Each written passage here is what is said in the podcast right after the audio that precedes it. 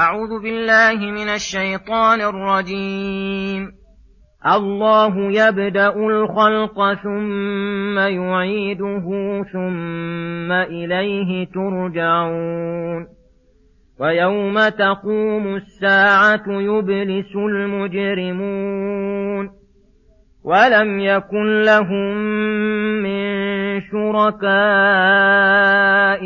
شفعاء وكانوا بشركائهم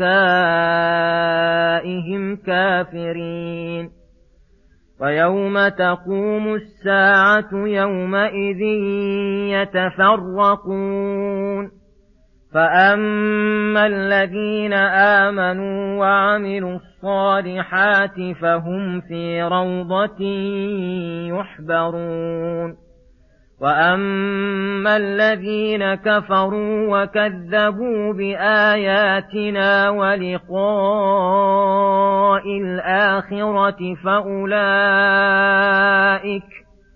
فأولئك في العذاب محضرون فسبحان الله حين تمسون وحين تصبحون وله الحمد في السماوات والأرض وعشيا وحين تظهرون يخرج الحي من الميت ويخرج الميت من الحي ويحيي الأرض بعد موتها وكذلك تخرجون.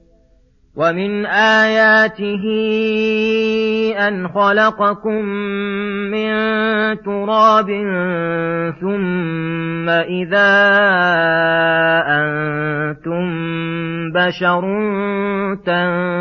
تنتشرون ومن آياته أن خلق لكم من أنفسكم أزواجا لتسكنوا إليها لتسكنوا إليها وجعل بينكم مودة ورحمة إن في ذلك لآيات لقوم يتفكرون بسم الله الرحمن الرحيم. السلام عليكم ورحمة الله وبركاته. يقول الله سبحانه الله يبدأ الخلق ثم يعيده ثم إليه ترجعون. يخبر تعالى أنه متفرد بإبداء المخلوقات ثم يعيدهم ثم إليه يرجعون بعد إعادتهم ليجازيهم بأعمالهم. ولهذا ذكر جزاء أهل الشر ثم جزاء أهل الخير فقال ويوم تقوم الساعة ويقوم الناس رب العالمين ويردون القيامة عيانا يومئذ يبلس المجرمون أي ييأسون من كل خير. وذلك لأنهم ما قدموا ذلك اليوم إلا الإجرام وهي الذنوب من كفر وشرك ومعاصي. فلما قدموا أسباب العقاب ولم يخلطوها يخلطوها بشيء من أسباب الثواب أيسوا وأبلسوا وأفلسوا وضل عنهم ما كانوا يفترونه من نفع شركائهم وأنهم يشفعون لهم. ولهذا قال ولم يكن لهم من شركائهم التي عبدوها مع الله شفعاء وكانوا بشركائهم كافرين. تبرأ المشركون مما أشركوهم مع الله وتبرأ المعبودون وقالوا تبرأنا إليك ما كانوا إيانا يعبدون. ولتعنوا وابتعدوا وفي ذلك اليوم يفترق أهل الخير والشر كما افترقت أعمالهم في الدنيا. فأما الذين آمنوا وعملوا الصالحات وآمنوا بقلوبهم وصدقوا ذلك بالأعمال الصالحة فهم في روضة فيها سائر أنواع النبات وأصناف المشتهيات يحبرون أي يسرون وينعمون بالمآكل اللذيذة والأشربة والحور الحسان والخدم والولدان والأصوات المطربات والسماع المبهج والمناظر العجيبة والروائح الطيبة والفرح والسرور واللذة والحبور مما لا يقدر أحد أن يصفه. وأما الذين كفروا وجحدوا نعمة نعمه وقابلوها بالكفر وكذبوا بآياتنا التي جاءتهم بها رسلنا فأولئك في العذاب محضرون فيه. قد أحاطهم به قد أحاطت بهم جهنم من جميع جهاتهم. واطلع العذاب الأليم على أفئدتهم وشوى الحميم وجوههم وقطع أمعاءهم. فأين الفرق بين الفريقين؟ وأين التساوي بين المنعمين والمعذبين؟ ثم يقول سبحانه فسبحان الله حين تمسون وحين تصبحون الآيات. هذا إخبار عن تنزه عن السوء والنقص وتقدسه عن أن يماثله أحد من الخلق وأمر للعباد أن يسبحوا حين يمسون وحين يصبحون ووقت العشي وقت الظهيرة. فهذه الأوقات الخمسة أوقات الصلوات الخمس. أمر الله عباده بالتسبيح فيها والحمد ويدخل في ذلك الواجب منه كالمجتمع عليه الصلوات الخمس والمستحب كأذكار الصباح والمساء وأدبار الصلوات وما يقترن بها من النوافل لأن هذه الأوقات التي اختارها الله لأوقات المفروضات هي أفضل الأوقات فالتسبيح والتحميد فيها والعبادة فيها أفضل من غيرها بل العبادة وإن لم تشتمل على قول سبحان الله فإن الإخلاص فيها تنزيه لله بالفعل.